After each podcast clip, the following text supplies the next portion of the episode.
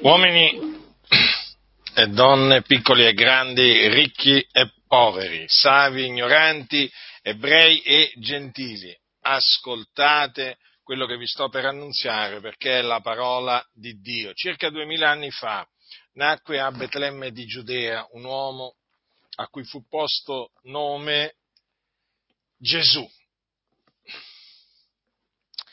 Questo uomo all'età di circa 30 anni, lasciò Nazareth e andò al fiume Giordano per esservi battezzato da Giovanni il Battista, un uomo che Dio aveva mandato davanti a Gesù per preparargli la via. E dopo che fu battezzato in acqua, lo Spirito Santo scese su Gesù in forma corporea a guisa di colomba. Fu in quel momento che Dio lo unse di Spirito Santo e di potenza. E dopo essere stato condotto dallo Spirito di Dio nel deserto per esservi tentato dal diavolo, in effetti Gesù nel deserto fu tentato dal diavolo però senza peccare, ebbene dopo aver passato quel periodo nel deserto, Gesù cominciò a predicare e a insegnare in Israele. Il suo messaggio era ravvedetevi e credete all'Evangelo. O meglio, tra le cose che Gesù predicava alle moltitudini ci sono, ci sono queste parole. Egli insegnava la parola di Dio, fece dei discepoli tra i quali ne scelse dodici, ai quali dette il nome di apostoli, che mandò a predicare e a guarire gli ammalati, a risuscitare i morti, a mondare i lebrosi, a cacciare i demoni.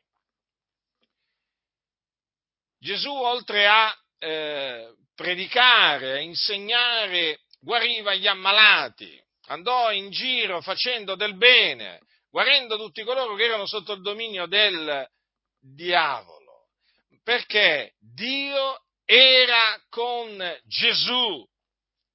Gesù dunque fu accreditato da Dio in mezzo ai giudei mediante opere potenti e prodigi e segni che Dio fece per mezzo di lui. Folle si radunavano per ascoltarlo, per vederlo ed anche per toccarlo, perché da lui usciva una virtù che sanava tutti. Quanti lo toccarono per fede e furono guariti. Il Dio era con Gesù. Ma egli, in cambio del bene che fece, ottenne il male e infatti fu odiato dai giudei, odiato e perseguitato perché chiamava Dio il Padre suo. Ma Gesù era il figlio di Dio e quindi in maniera legittima chiamava Dio Padre. E poi perché Gesù guariva in giorno di sabato e secondo i giudei in giorno di sabato non era lecito guarire, ma secondo la legge invece era ed è lecito fare del bene in giorno di sabato. Ebbene, queste erano le ragioni per cui eh, Gesù veniva odiato eh, e perseguitato dagli ebrei. E quando arrivò il tempo stabilito da Dio, uno dei suoi discepoli, chiamato Giuda Iscariota, lo tradì e lo diede in mano dei capi sacerdoti, degli scribi, degli anziani in cambio di denaro.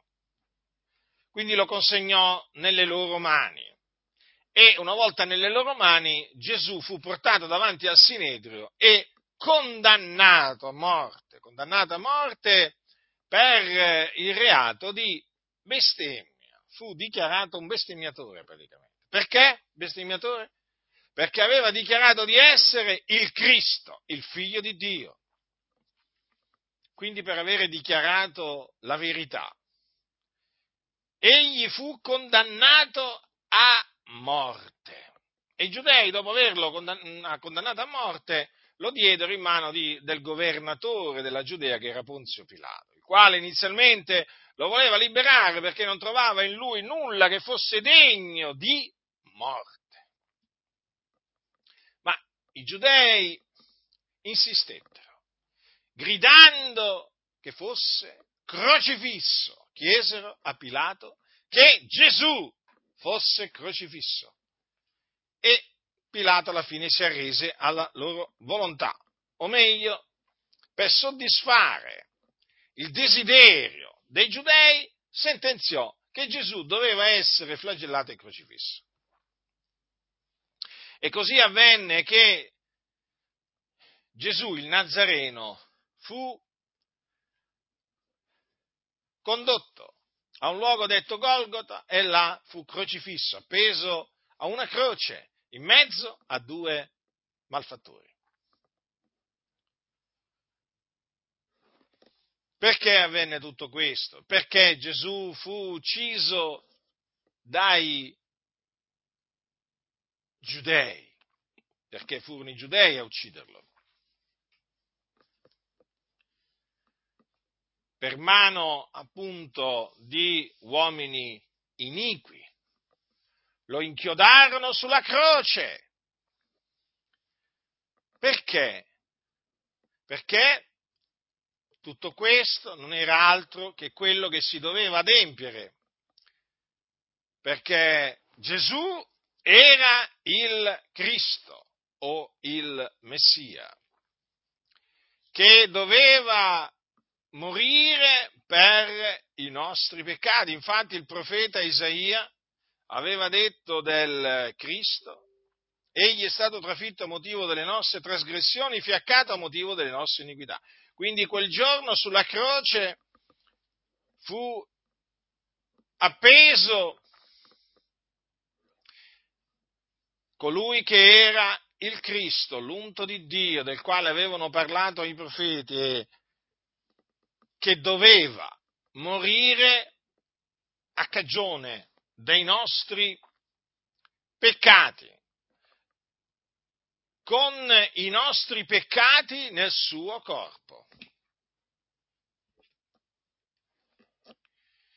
Ecco perché i giudei uccisero Gesù il Cristo. E dopo che morì, fu preso il suo corpo da un uomo che si chiamava Giuseppe d'Arimatea, un uomo ricco che era un discepolo di Gesù, il quale venne, chiese il, il corpo di Gesù a Ponzio Pilato, Pilato diciamo, glielo concesse e allora eh, Giuseppe d'Arimatea prese il corpo di Gesù e lo pose in una tomba nuova che lui aveva fatto scavare nella roccia e poi rotolò una pietra davanti, davanti a quel sepolcro. E così avvenne il suo seppellimento. Ma il terzo giorno il Dio lo risuscitò dai morti, affinché si adempissero le scritture, perché non era possibile che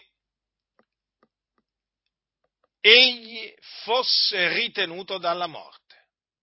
Perché Davide aveva detto anche la mia carne riposerà in speranza, poiché tu non lascerai l'anima mia nell'Ades e non permetterai che il tuo santo vegga la corruzione. Queste parole Davide le disse per lo Spirito Santo ed egli parlò del Cristo, parlò della resurrezione del Cristo, dicendo che non sarebbe stato lasciato nell'Ades e che la sua carne non avrebbe veduto la corruzione. Dunque si adempirono le scritture concernenti la resurrezione del Cristo. E dopo essere risuscitato, Gesù apparve ai suoi discepoli, i testimoni che erano stati innanzi scelti da Dio, si fece vedere da loro per diversi giorni. Ora, questa è la storia di Gesù di Nazareth, il Cristo, il figlio di Dio.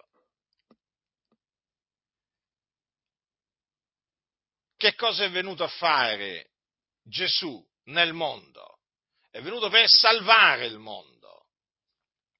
La salvezza dunque è in Gesù Cristo, il figlio di Dio, e in nessun altro.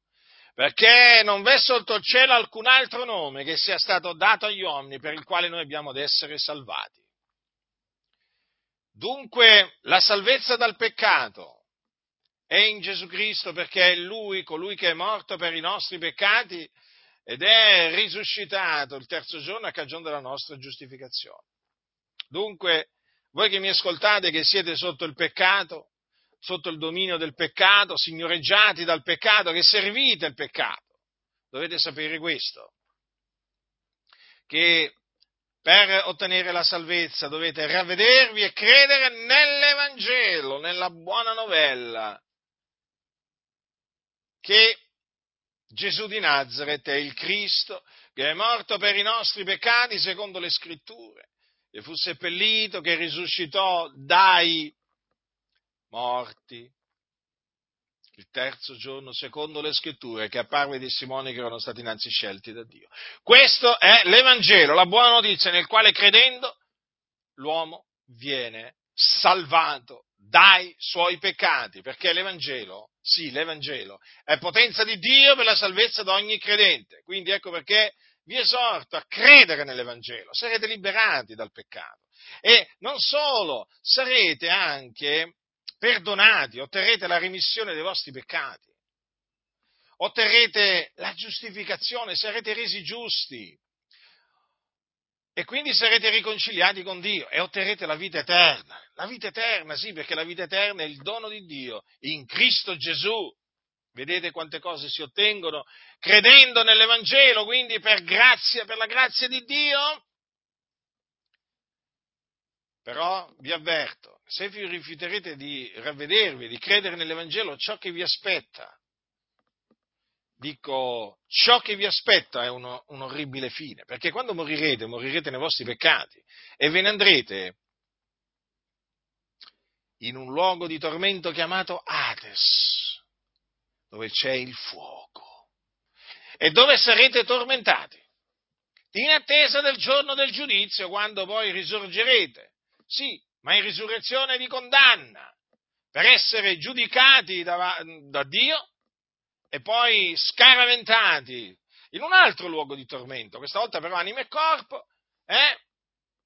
chiamato stagno ardente di fuoco e di zolfo, dove sarete tormentati per l'eternità. Quindi la salvezza che vi ho annunziato in Cristo Gesù è una grande salvezza. L'Evangelo che vi ho annunziato, mediante il quale la salvezza si ottiene, è un messaggio importantissimo. È il messaggio più importante che tu possa ascoltare dalla bocca di un uomo.